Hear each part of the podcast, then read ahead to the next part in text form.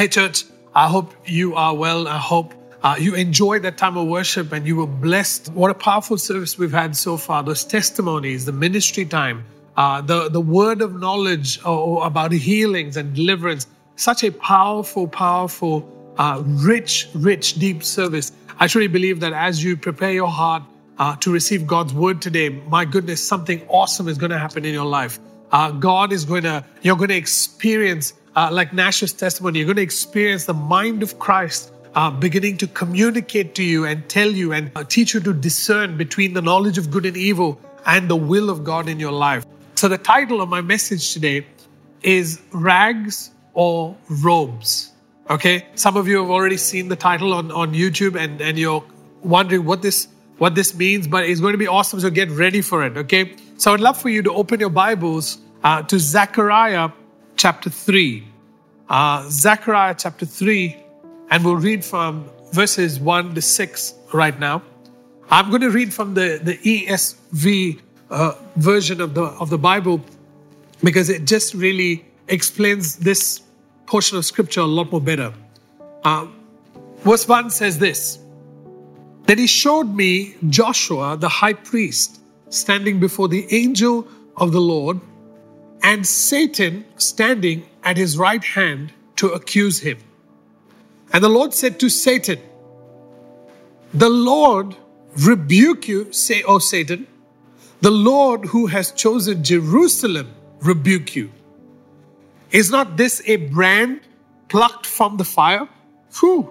Now Joshua was standing before the angel clothed in filthy garments. And the angel said to those who were standing before him, Remove those filthy garments from him. And to him he said, Behold, I have taken your iniquity from you, and I will clothe you with pure vestments.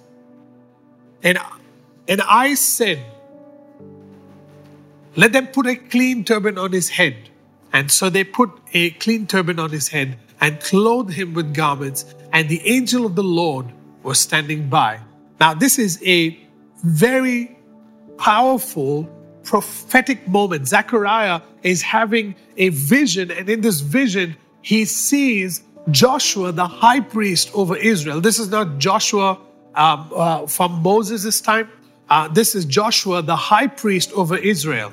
Now, you must understand that what God is teaching us in this moment, this is a messianic uh, vision. This is a, a, a vision of Jesus to come. So, Joshua, the high priest, is actually Jesus in the new covenant, is Jesus in the New Testament. Okay, this is Jesus now. The Bible calls Jesus the, the great high priest. He's the, he's the high priest over all who are submitted, who are in the kingdom of God. He is the, he's the high priest who is in heaven, who offers his blood as a propitiation or a sacrifice for your sins. And so here we have Joshua now. Zechariah is having this vision, and in this vision, he sees Joshua the high priest standing before an angel. And it's very interesting that Satan is standing next to him. All right? And Satan over there is not just a person, but the Satan over there, if you if you uh, translate, if you look in the Hebrew, that word Satan means adversary. Anyone who uh, who opposes you is an adversary. And this adversary now has, has an audience when the high priest is standing before God. He's standing before the angel, but he's also standing before God. And now Satan, the adversary, comes and he's accusing him. He's standing on his right side and he's accusing him. He's building a case against Joshua, the high priest, not anybody else, the high priest. The high priest is the high priest over Israel as a nation.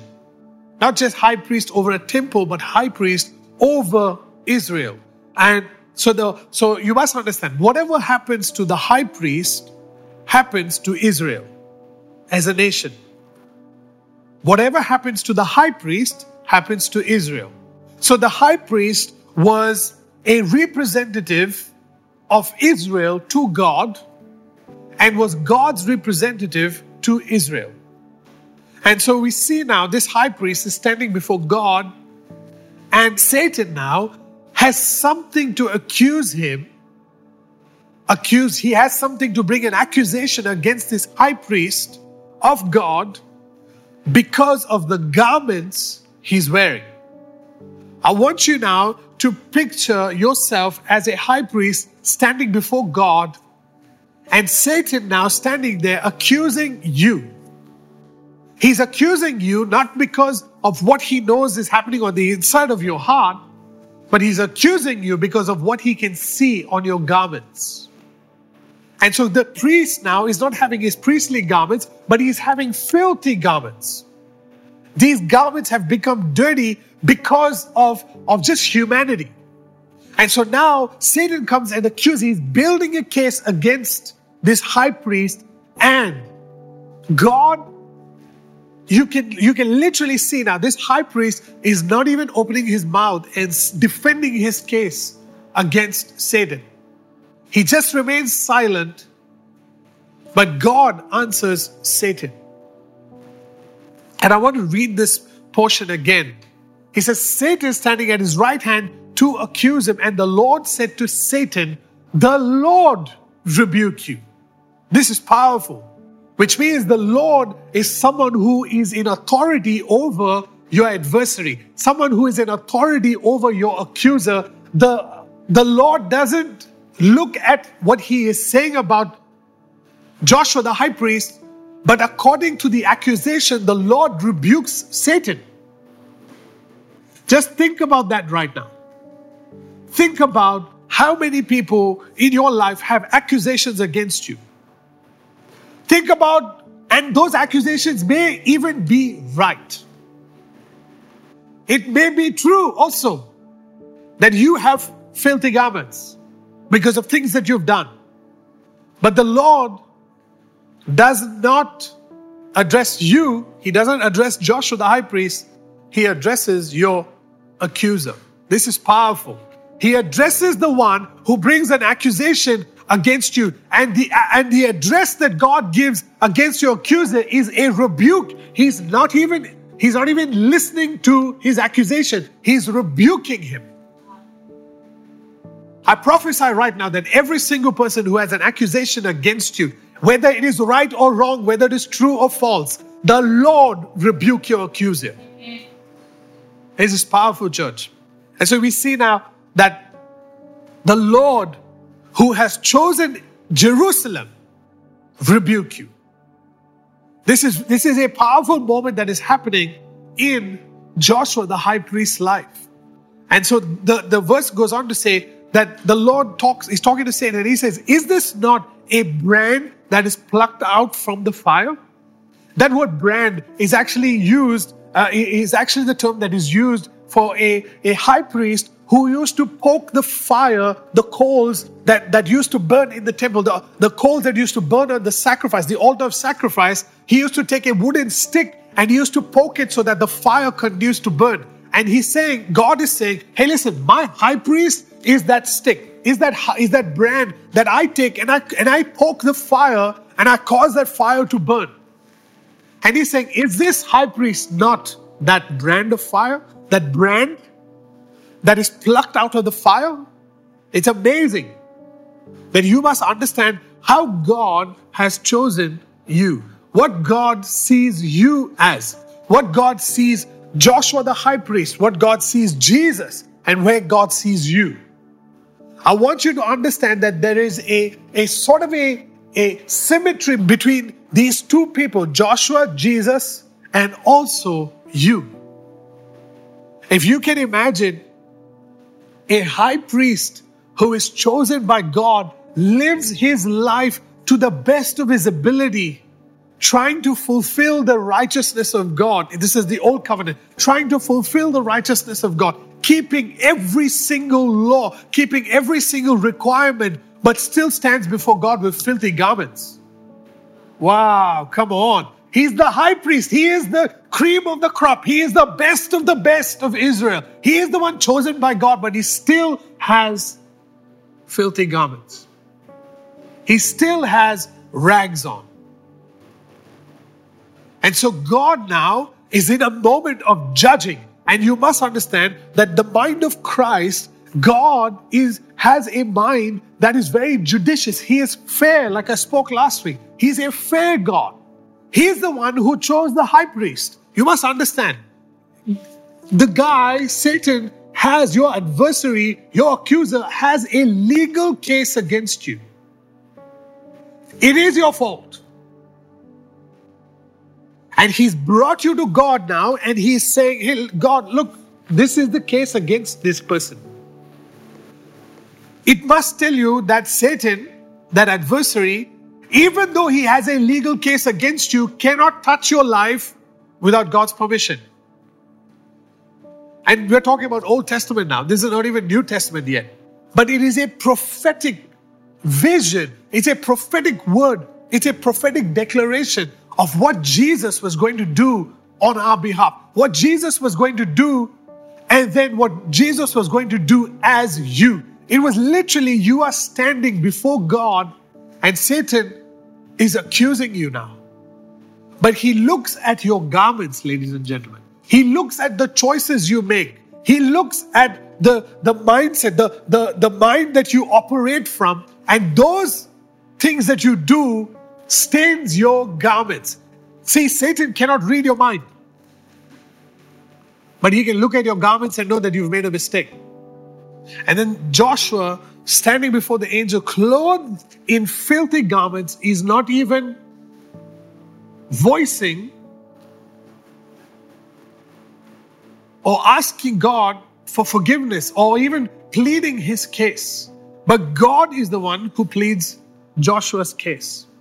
God is the one who pleads Jesus' case. God is the one who pleaded your case. And a, and a lot of people, you know, have, have gone to God and said, God, this person is accusing me. This person, that I did not do this. I did not do this. I'm innocent, God. I'm innocent, God. Bless me, bless me, bless me. But actually, if you look at Joshua, he was quiet. When people accused him, when Satan accused him, he was quiet. When people, when Jesus was about to be crucified, they, they asked him the question, Are you the king of the Jews? They kept pressing him, but Jesus remained quiet. He did not defend himself. Why? Because he knows his father is a righteous and a judicious judge. He's a righteous judge that judges judiciously. He judges according to fairness. You must understand this thing, this stick that they used to put in the fire, who chose to use that stick? God did. Who chose the high priest? God did. Who, who is dealing with the, with the sin issues of the people? God chose the high priest to do that. So if the man, if the high priest who's dealing with fallen humanity is constantly touching this fallen humanity, the sin of the people will come upon the high priest. You must understand Jesus now, how he took the sin of the world upon himself. And so, because of that, now Satan has come and he's brought an accusation, but God knows you better than Satan knows you.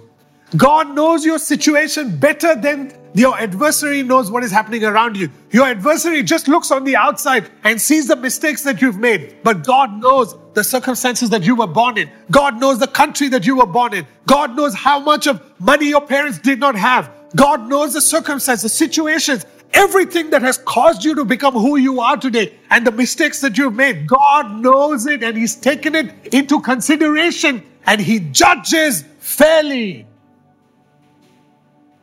He doesn't look at you. Hey, listen, you must understand. You and I did not choose to fall in sin.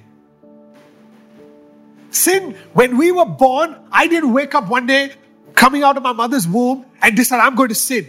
No, ladies and gentlemen, there was one person who sinned.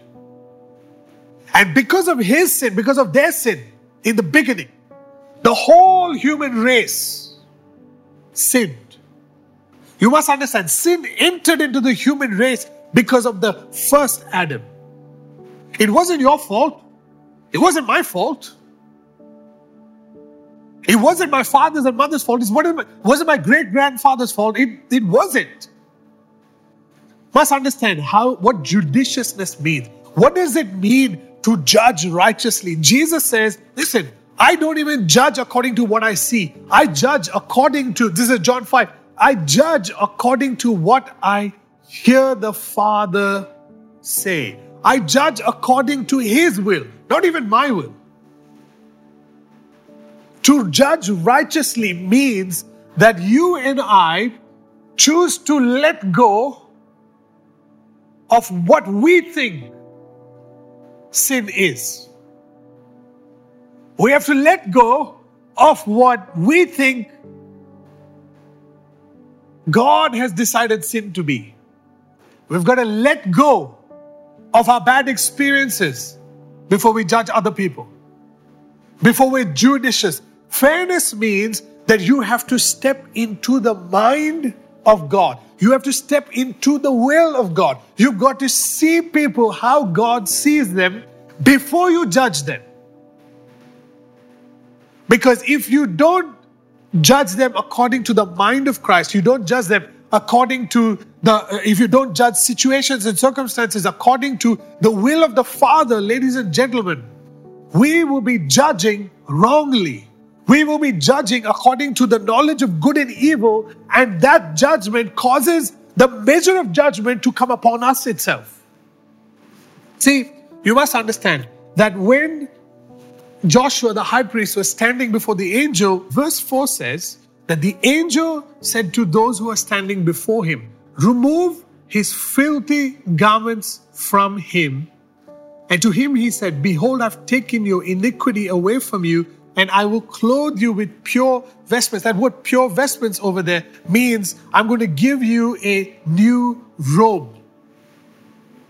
I'm going to give you new garments. I'm going to give you a robe that robe, ladies and gentlemen, is the robe of righteousness. And, I said, let him put a clean turban upon his head. So they put a clean turban on his head and clothed him with garments. And the angel of the Lord was standing by. This is powerful. This is powerful because even though the man is guilty, even though the case is set, even though the accusations are true, his clothes are dirty. But the Lord decides to rebuke the accuser and, and also remove the garments. What does he what does it mean by removing these garments? What it means is he's removing the very thing that the Satan has on your life. The very proof that Satan has on your life. The very evidence that Satan has over your life. The very thing that people are accusing you of. The very thing that Satan is accusing you of. That very thing he removes. You must understand how God functions. We think that we can uh, go to God and accuse people of doing things. The way it works in grace is if you go to God with an accusation against someone based on the knowledge of good and evil, God ignores it. He rebukes you, but at the same time, the very thing that you say about somebody else, the same accusation, God now removes that accusation so that there is no case against that person. This is how God judges judiciously in the new covenant. This is how he judges. This is how he removes when we go before God. We don't even have to ask him for forgiveness. He is not even waiting for you to, to, to um, come before him and plead your case. He already knows the circumstances and the situations that have surrounded you and why you made those decisions that you made. And based on that, He removes your iniquity from you and He gives you a new robe. I want you to go to Genesis uh, chapter 3. And I want you, I want us to read just a couple of verses because these filthy garments actually came from there. Now it says that in, in verse 1, Genesis chapter 3, verse 1, it says, Now the serpent was more cunning than any beast of the field which the Lord God had made. And he said to the woman, Has God indeed said, You shall not eat of the tree of the garden? And the woman said to the serpent, We may eat the fruit of the trees of the garden, but the fruit of the tree which is in the midst of the garden, God said, You shall not eat it, nor shall you touch it, lest you die. Then the serpent said to the woman, you will not surely die. for God knows that in the day you shall you eat of it, your eyes, just listen to this now, your eyes will be opened and you will be like God. Check this out, knowing good and evil. And when the woman saw that the tree was good for food, and it was pleasant to the eyes, and a tree desirable to make one wise, she took of the fruit and ate it. She also gave to her husband with her, and he ate. Then the eyes of both of them were opened, and they knew that they were naked. They sewed fig leaves together and made themselves a covering. Covering. They made themselves covering. They made themselves a covering. You see, you must understand, we're talking about rags or robes. Rags or robes, right? Here we see that man was clothed with light, man was clothed with righteousness. But somehow, when they fellowshipped with another voice, there's that other voice, they're fellowshipping with another voice and they fall into temptation. Okay, you must understand this strategy of the enemy has been going on since day one. His tricks has not changed, ladies and gentlemen. The enemy comes, this accuser comes to find to find an accusation against you. He first tempts you. And when you fall into temptation, you give in to his voice. Now he goes before God, he brings you before God, and he says, Look, this is what they've done. Look at their garments. Do you understand? God is judicious in how eh, cunning the enemy is. See, without, if you and I don't have a tempter, do we fall into temptation? If you and I don't have an instigator for us to get angry, to be violent, will we get violent? If you and I don't have a voice that starts gossiping, will you and I sin with gossip? Think about what I'm saying, ladies and gentlemen. If you and I did not have uh, somebody sowing seeds into our mind to sin, to drink, to do this, to do that, to, to sleep around, to do all of these things, where do these thoughts come from? They don't originate from man, they come from somewhere. Guess where? Your adversary. He is the one who sows those seeds into your mind. And when he sows those seeds into your mind, because you've allowed those seeds, you become a victim. And God does not look at you as a as a as a person who willingly sinned. You're actually a victim of an adversary who has a plan to steal, kill, and destroy you. It is so powerful for you to see how God in righteousness. He is so fair in the way he, he looks at us. A lot of times we look at the knowledge of good and evil in people's lives and we and even in our lives and we think that God judges us based on the knowledge of good and evil. Ladies and gentlemen, I would like to present to you that God does not look at the knowledge of good and evil when he judges you. He looks at his standard of righteousness. He looks at his standard of, of, of justice when he judges you. He knows that Adam and Eve had somebody to tempt him, tempt them. Oh, come on. This is powerful. He knew, he knew that there was another voice. That's why they did not physically die. But because they acted in obedience, they lost that connection with him. They chose to submit themselves to another voice. And when they chose to submit themselves to another voice, listen to me very carefully, he handed them over to it. And that's why they couldn't stay in the garden and eat of the tree of life and live in disobedience forever. They had to be cast out of the garden. But you see here that when man ate of the tree when woman and man, man together, they ate of the knowledge of good and evil. See, the enemy said, the, the, the tempter said, Hey, listen, if you eat of this, you will be like God, knowing. Knowing is to experience, is to have first hand knowledge. is to, to have a, an intimate and a very close relationship with the knowledge of good and evil. That's what he was presenting to them. If you do it, you don't have to depend on God. Oh, come on now. If you eat of this tree, my goodness, you don't have to depend on God for revelation. You can get it on your own. You can get all the wisdom you can you need, all the knowledge you need. You, you must understand where it came from. It came from this tempter who presented a concept to them that was false. It was based on a lie. And when they bought into it, ladies and gentlemen, their eyes did open. What eyes opened? That's when the ego man was born. The mind of Adam and Eve before that, they were only talking to God and they had God's voice in their life. They were hearing God's will and they were creating and everything was fine up until they heard another voice and that voice opened the mind based on the knowledge of good and evil. The ego man came into the picture. And when the ego man came into the picture, guess what it first did? It looked at them naked and condemned them. Oh, come on. It looked at them. They looked at themselves and they realized they were naked.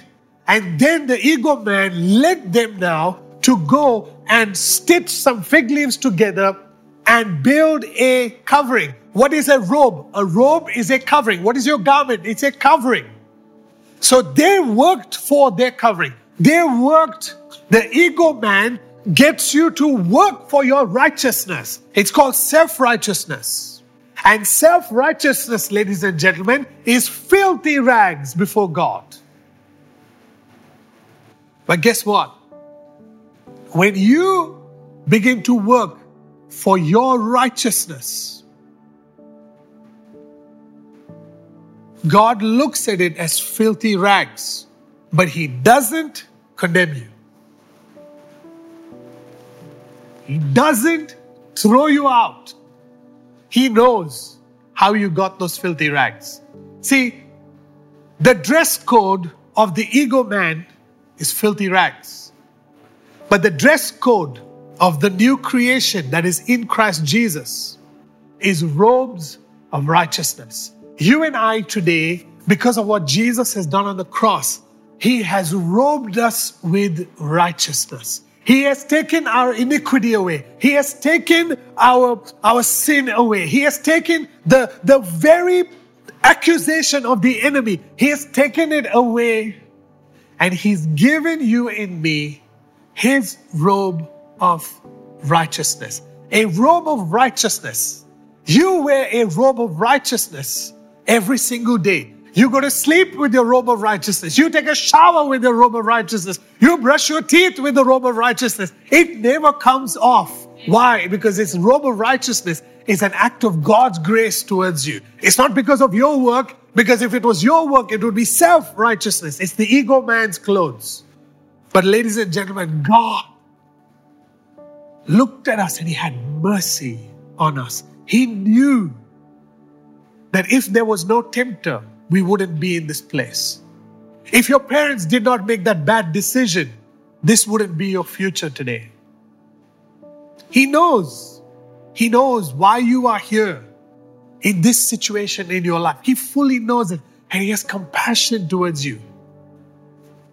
See, if God, if God wanted every single human being to not have choice, we would live in a perfect world. But see, God, in our imperfections, wants us to approach Him as we are. He doesn't want us to come with our filthy rags of self righteousness. He doesn't want us to come and, and act like we have righteousness because of our works. No, ladies and gentlemen, He wants us to approach Him just as the way we are. And He wants to undress those filthy rags on your life. He wants to uh, remove those accusations. He don't want you to defend. He, he will defend you. Every accusation, God rebukes the accuser and he removes that accusation from your lives and he clothes you with robes of righteousness. He clothes you. He doesn't give you rags anymore. He gives you his robe of righteousness. It is so beautiful. And we get an opportunity We have such an awesome God who loves us so much that he doesn't consider the knowledge of good and evil. See, our accusers come to us, our accusers go to God with the knowledge of good and evil. Oh, you know, this person did that, God. Oh, God, this person said this about me, Lord. God, uh, this person did that. God, are you looking at what the injustice that is happening in my life? God, are you seeing? Yeah, He sees everything. But He's also seeing your attitude towards His people. And when you go to God cribbing and crying about what is happening and how unfair life is, guess what? He, knows that you are considering the knowledge of good and evil. That is the bait the enemy wants to give you. And when you go to God in prayer, how unfair my life is. This is injustice that is happening to me. How can I lose my job? I was doing so well. But God, these people, they schemed a plan against me and now they kick me out of the company. Hello. You think he didn't know? Do you think he needs you to tell him? He is an all knowing God. But I want to encourage you, church, when you stand before God, don't think He doesn't know anything. He knows everything. Stand before Him helpless. I can't even defend myself. I don't even have a voice before you. And I ask you to defend me, God. I ask you, only you have the power to cleanse me. Only you have the ability to forgive me of my sins. Yes, I made those mistakes. See, that's what repentance is. Repentance is changing the way you think about God. That's when He says, okay, now, since you trust me, since you know that I am a righteous judge, I will remove your iniquity from you and I will give you my robe of righteousness. See, Jesus has done this for us. Jesus stood in the place of Joshua, the high priest. Jesus is the high, great high priest. And he went before God with his own blood. He did not even defend himself. Let me tell you how Jesus is judicious, how Jesus judges circumstances and situations. And it happens in split seconds. You know, there was this moment in, in, in the book of Matthew when Jesus was in the Garden of Gethsemane and they came to arrest Jesus. And when they came to arrest Jesus, you know, Judas kisses him on the cheek. And then the servant comes to lay a hold of Jesus. And Peter takes out a, a sword and strikes the servant and he cuts his ear off. Guess who Jesus rebukes? Wow. the one who acted according to the knowledge of good and evil. Wow. He, he didn't say, guys, listen, I'm God. Please, I'm God. Do you understand? You're come to arrest God right now. I'm the Son of God. I can do all these things. He no, no, no. Listen. He rebukes Peter and says, What are you doing in my language? What are you doing, man? Don't you understand that I have to die? This is the will of the Father. I've got to be murdered. I've got to be put on that cross. I've got to finish the work. Don't you understand? You're destroying the work by stepping out with the knowledge of good and evil. Every time we function according to the knowledge of good and evil, ladies and gentlemen, the ego man is the Antichrist. Oh, I dropped something there right now. If you only read the book of Revelation, it begins to talk about the Antichrist is the beast, the number of the beast is the number of man. Man, man. 666 is the number of man. Not a demonic be- spirit, man. You, if you read one first book of John, he says the Antichrist has gone out from us. They were part of us and they have gone out.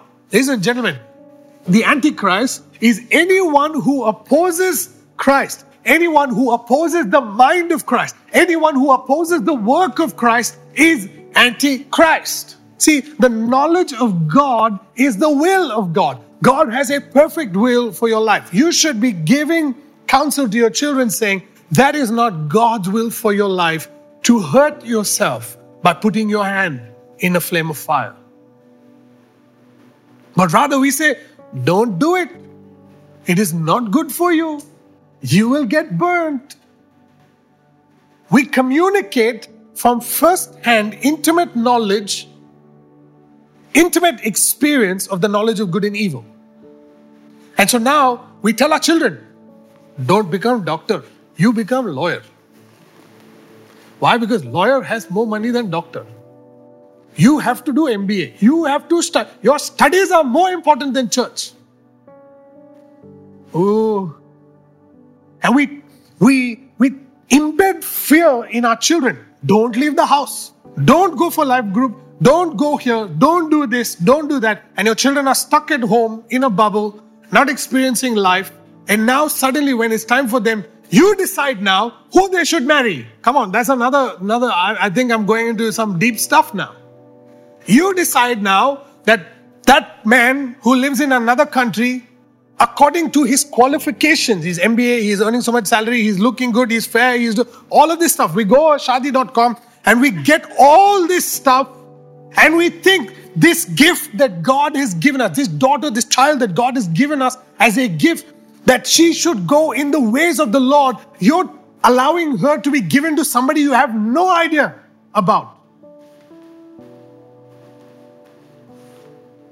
And we think that we're setting up our children for success, but we're actually setting them up to be fearful, to live in, in such dire circumstances.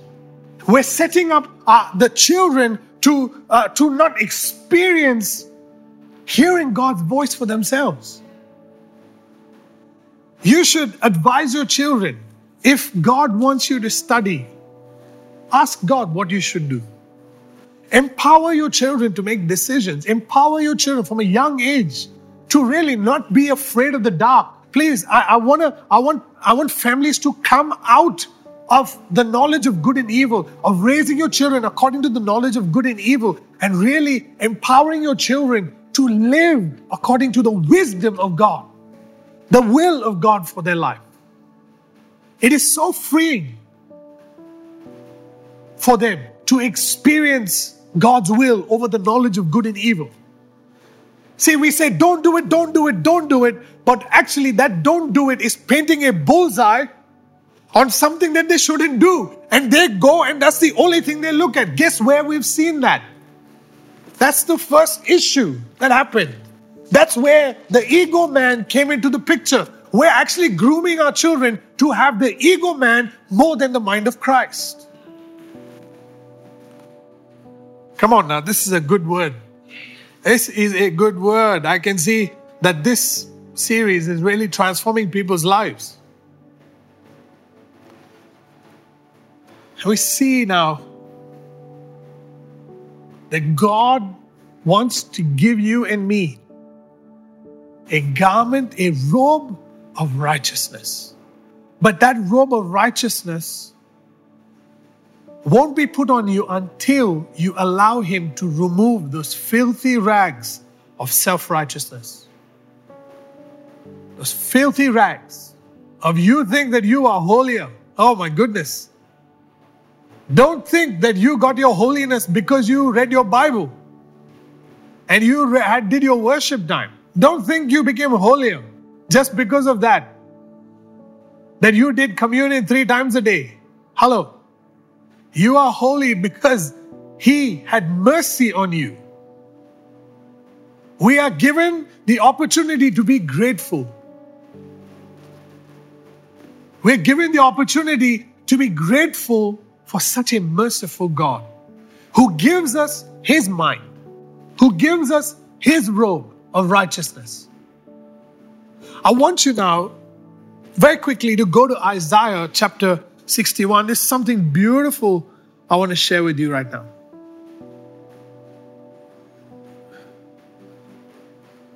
Isaiah 61, and we'll read in the King James Version, we'll read two verses this is Isaiah also is having now a prophetic word. He's, he's prophesying now about you and me. He's prophesying about the Lord and he's prophesying about you and me, right?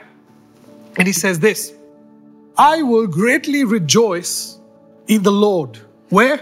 In the Lord. Okay, remember, we have the mind of Christ. And in the mind of Christ, we rejoice because we have the mind of Christ. My soul shall be joyful in my God, for he has clothed me with garments of salvation. This is your inner garments, not your outer garments. Your inner garments are garments of salvation.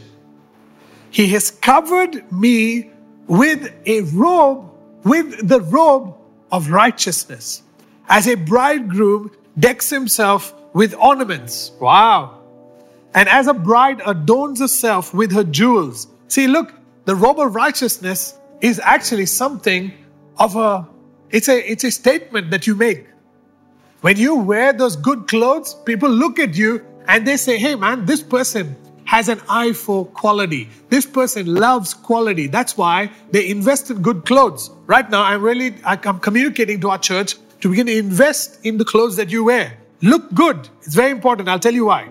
Verse 11 says this For as the earth brings forth its bud, as the garden causes the things that are sown in it to spring forth, so the Lord God will cause righteousness and praise to spring forth before all the nations.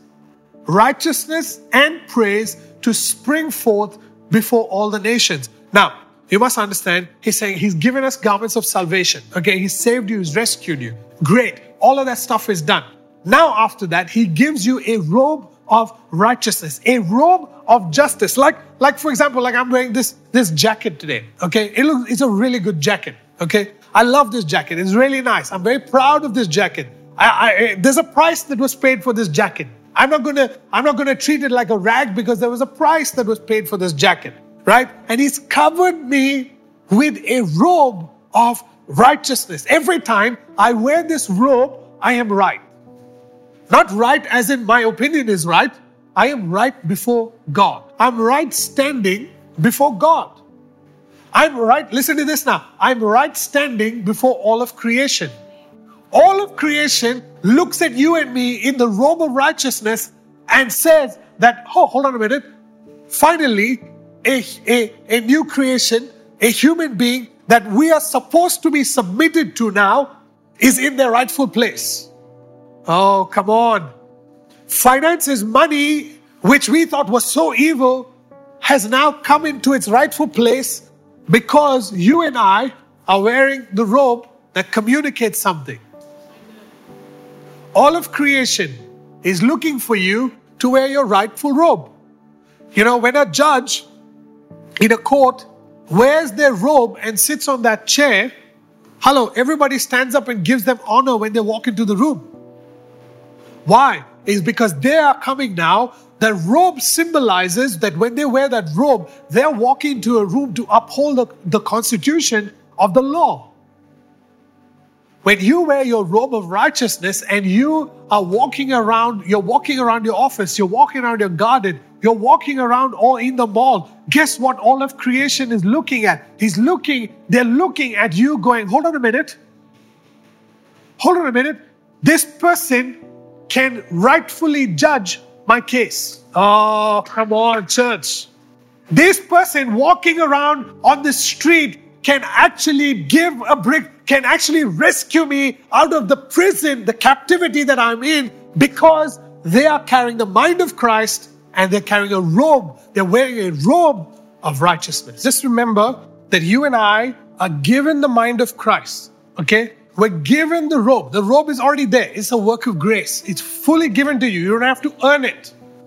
But just like a judge has to learn the law in order for it, in order for that judge to use the law to be judicious, in the same way, God sows seeds into us seeds of righteousness and seeds of praise. Okay? So, what is righteousness? Righteousness is justice, and praise is what? Is a response for God's acts in our life, God's works in our life. So, you have God's works and you have God's justice.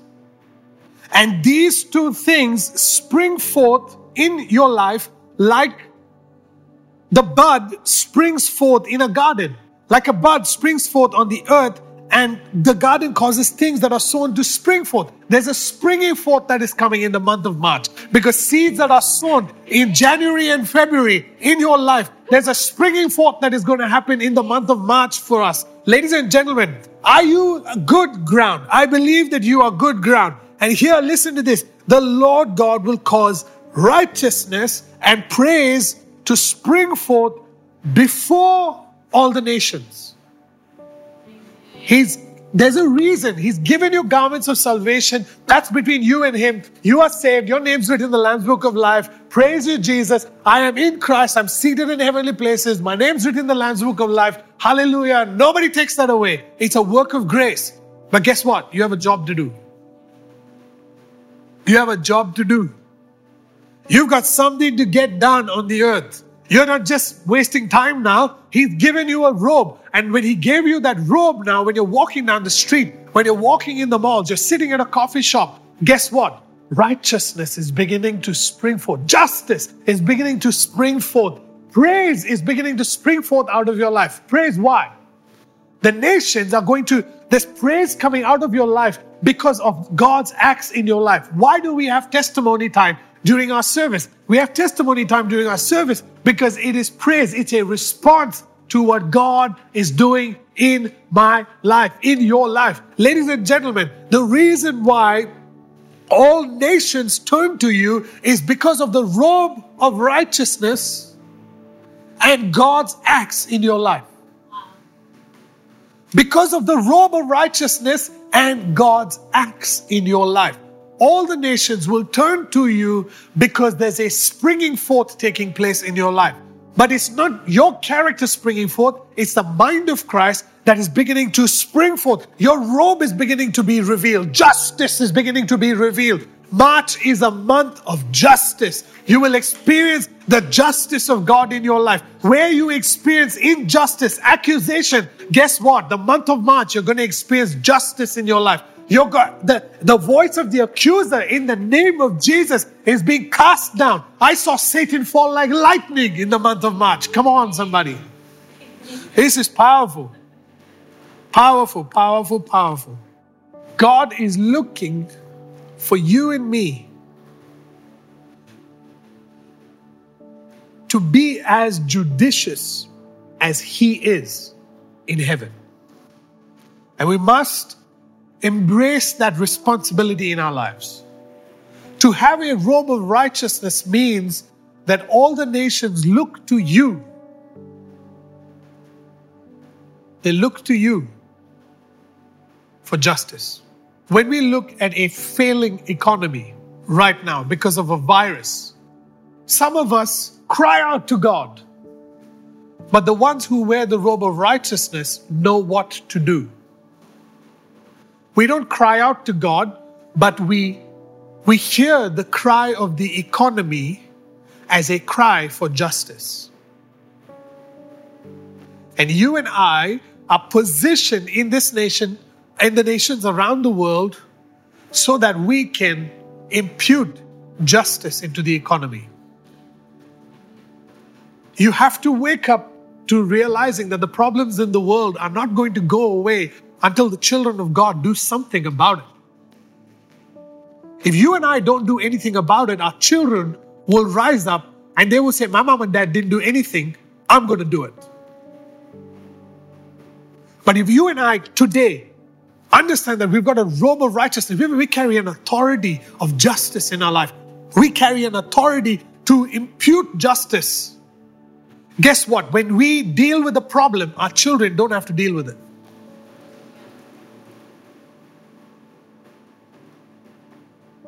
When I deal with issues in my life, my son doesn't deal, have to deal with it. My daughter doesn't have to deal with it. If I, if you and I rise up into understanding that we have an important task, there are there are there are things that are out of order right now. Coronavirus seems to be the only thing that everybody talks about. But ladies and gentlemen, there's obesity that is a problem in the world today. Sickness disease, problems in the world today. Issues with the blood, problems in the world today. Poverty is a problem in the world today. These are these, are deep rooted issues that are so embedded into the DNA of society that you can't separate. You can't separate these things from society. But there is only one who does not deal with the problems of the world according to the knowledge of good and evil, but he deals with it according to the Father's will. See, you and I, we can deal with these problems because we have the mind of Christ. The mind of Christ knows the will of the Father. Jesus, in that moment in Gethsemane, stretched out his hand and he healed the servant's ear. Why? Because that was the Father's will for that servant. The Father's will for that servant was for that man to arrest Jesus. Oh, come on now. Wow. It would, it would completely, I have a different view of Judas. God gave that man life so that he could do what he had to do. You and I have a great responsibility. I want you to go back to Zechariah now and we'll read verses 6 and 7. And it says this And the angel of the Lord solemnly, solemnly assured Joshua. He said, Thus says the Lord of hosts, if you will walk in my ways and keep my charge, then you shall rule my house and have charge of my courts. Wow. Hold on a minute. God is talking to Joshua now, the high priest. He's talking to Jesus, the great high priest, and he's talking to you and me at the same time. And he's saying this if you will walk in my ways and keep my commandments, where have we heard that? That you shall rule my house Wow. All the sons of the house right now are beginning, it's beginning to click in, in their minds. Oh my goodness, I'm a son of the house, which means my father has given me responsibility in the house to rule in the house. It doesn't mean that the house, you have taken over the house, the house still belongs to the father, but he's given you responsibility to rule on behalf of the father. And he goes on to say, and have charge in my courts and I will give you the right of access among those who are standing here. This is a completely different teaching altogether, and I will do it one day when the Lord leads me to do it on the, these last two lines. But I want you to stay on verse 7. If you will walk in my ways and keep my charge, then you shall rule my house and have charge of my courts. God when Jesus paid the price for all mankind, he says, All authority has been given to me. All authority in heaven and on earth has been given to me. Now you go. Which means the earth and the fullness thereof, the Bible says, belongs to the Lord. It doesn't belong to the devil, it belongs to the Lord. And so now God has placed His Spirit on the inside of you and me, given us His mind, given us His robe, given us garments of salvation. He's given everything to us. And He's placed us now on the earth so that we can walk in His ways. And we can keep His commandments on the earth. Why? Because all the nations are looking for the sons of God to step in their rightful place and judge, be judicious, be fruitful, multiply, have dominion and authority over the earth. Replenish the earth. The only way the earth gets replenished, ladies and gentlemen, is if you and I can be judicious in the way we judge. See, when you look at when you look at the story of the, the prodigal son, he's not actually a prodigal son, uh, but he's actually the lost son. I would call that parable the lost son. When you look at that parable, we see that this is in Luke 15. Uh, we, we see that the, this, the two sons one of the two sons comes to the father and says, Give me my inheritance. And so the father now gives him his inheritance, he actually gives it to both of them. He divided the inheritance between both the sons. One son takes his inheritance and goes away and squanders it. The other one lives with the father, and but yet he keeps his inheritance. See, this part nobody talks about. They talk about the older brother as being the one who serves the father. Yes, for sure, but he takes his inheritance as well. Stays with the father, the other one goes and wastes his inheritance. And one day, while he is in a foreign land, living not according to his right mind, but he's living according to the ego man, is is feeding pigs and eating their food. That's what the ego man does to you. It causes you to live below the standard. And so while he's sitting there, he thinks about, my God, my, my father's servants have a better life than I have. And so now he says, I will go back to my father and I'll ask him for forgiveness. And I'll say, Make me like one of your hired servants. And so as he gets up, he goes and now the father who sees him a far way off runs to him and hugs him and he kisses him. He doesn't shout at him. He doesn't punish him. He doesn't put him in the corner. He doesn't, you know, he doesn't do the things that we do to our children. He doesn't, he doesn't give them time out. He doesn't take the phone away from them. He doesn't say, no, no friends for you. No social media, no Facebook, no Instagram. I'm, I'm going to punish you. I'm going to put you in the naughty corner. The things that we do to children, my goodness. He doesn't do that. He runs to the child, he hugs him, and he kisses him on his neck, and he welcomes him home. That's when the lost son begins to communicate from his right mind. While he was with the pigs, he, he the Bible says that he comes to his right mind.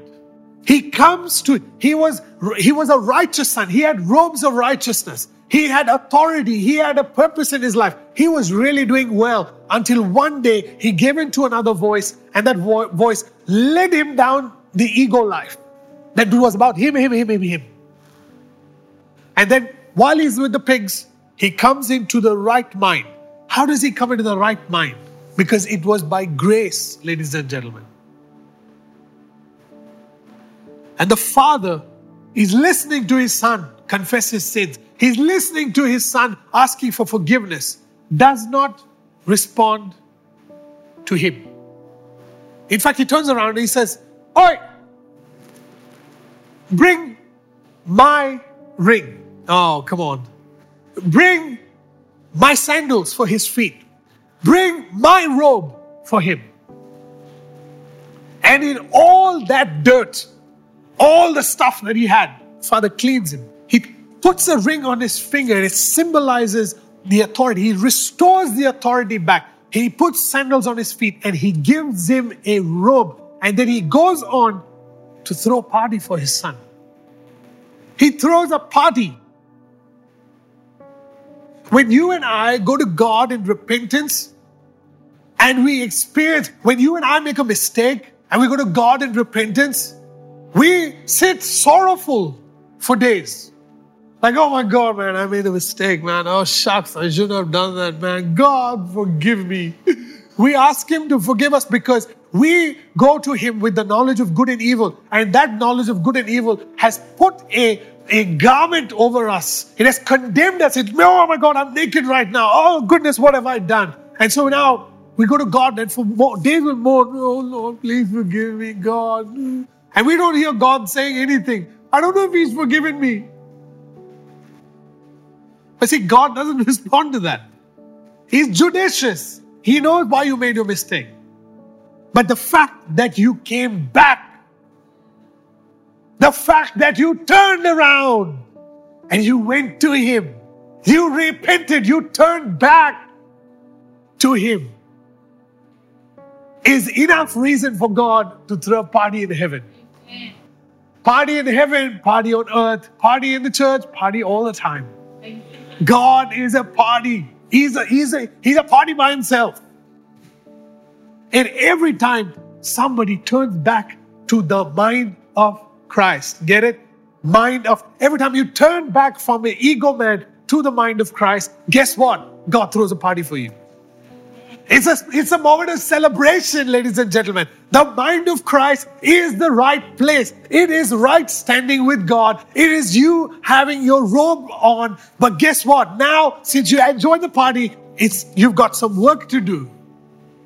And He wants you now to step into this place where you begin to rule and reign with Christ. You begin to rule and reign on earth as he rules and reigns in heaven. It is only Christ who can impute forgiveness to people because he has paid the price for you and me.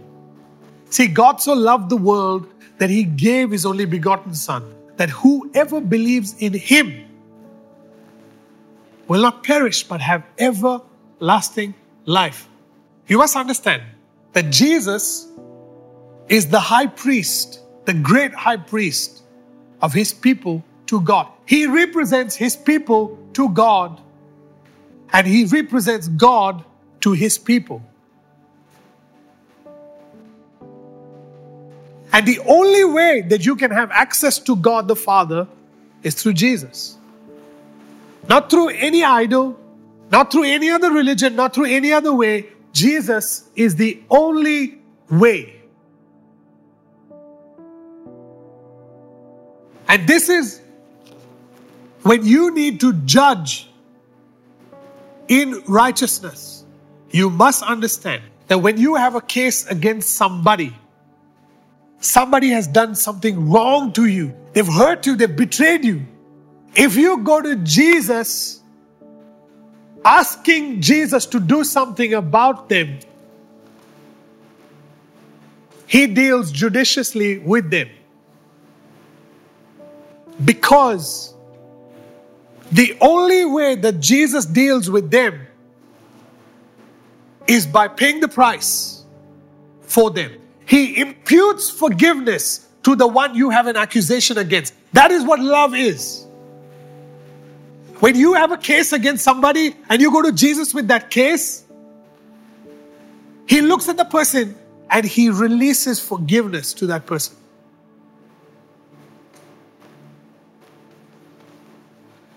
You and I can only be forgiven through Jesus because he paid the price for you, which means he reserves the right to forgive whomever he wants to forgive. And when you go to Jesus,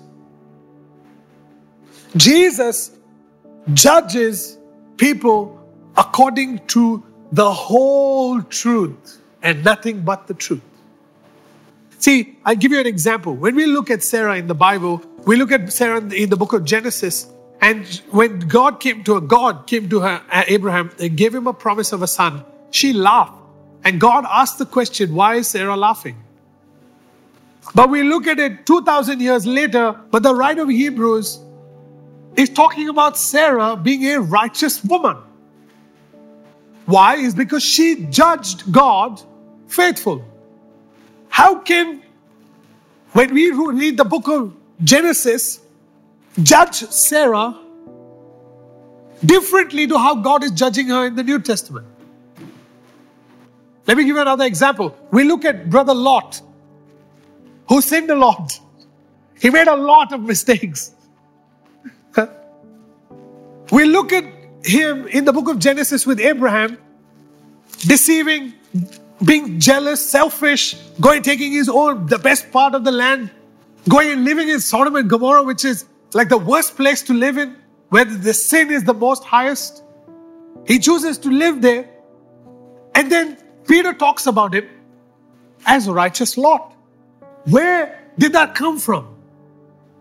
Unless Abraham, God was listening to Abraham before God judged Sodom and Gomorrah, before God rained down fire on Sodom and Gomorrah, He's having a conversation with somebody who is righteous. And that righteous person negotiates on behalf of Lot and says, What if there's 10 righteous people would you still spare them? And so that's why, because of Abraham judging Lot according to his righteousness, God saves Lot, even though he was guilty, saves Lot and calls him righteous in the new covenant. Who decided that? Abraham did. You and I have the ability to save the people around us by being judicious according to the mind of Christ. We cannot judge a book by its cover. You don't look at the mistakes on a person's life, on their robes, and judge them and say, oh, don't know about that person. No, ladies and gentlemen, you've got to see how God sees them. You've got to see with the eyes of righteousness. You've got to see from righteousness. You've got to see people. You've got to see the economy that we live in. You've got to see the world that we live in from the eyes of righteousness. And you've been given a robe to judge according to the mind of Christ. When you judge someone as righteous, even though they are guilty, Christ imputes forgiveness over them. He says, Jesus says, if you forgive someone, I will forgive them. See, a lot of us have unforgiveness in our lives. Many of us have, have things happen to us and we have a case against people, but we don't impute forgiveness because we have lost sight of the robe that we wear. And we've lost sight of our responsibility to God and our responsibility to the nations.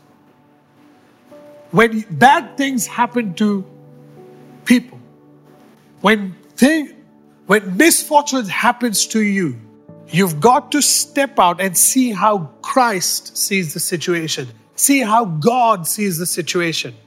And you've got to use your words carefully. If you say the city that you live in is a righteous city, guess what? God will impute righteousness to the city that you live in. If the company, the boss that you work under, if he has all the mistakes that he's making, that husband makes all the mistakes, the wife makes all the mistakes that they make, the kids make all the mistakes that they're making, if you can now prophesy as a judge, a judicious, judicious, a judicious judge who wears the robe of righteousness, not according to the knowledge of good and evil, but according to the mind of Christ. If you now begin to impute righteousness, forgiveness, guess what? Heaven begins to follow the mind of Christ on the earth. So I want to bless you, church. I want to declare over you that you have the mind of Christ. You can do things that normal people cannot do. You can function from the mind of Christ. You can be judicious the way God is judicious. So today, church, I want you to use this moment right now to just close your eyes and ask God if you have lived according to the knowledge of good and evil, and you've lived most of your life from the ego man. I want you to stand before God and, and just like Joshua the high priest, allow His word to just wash over you.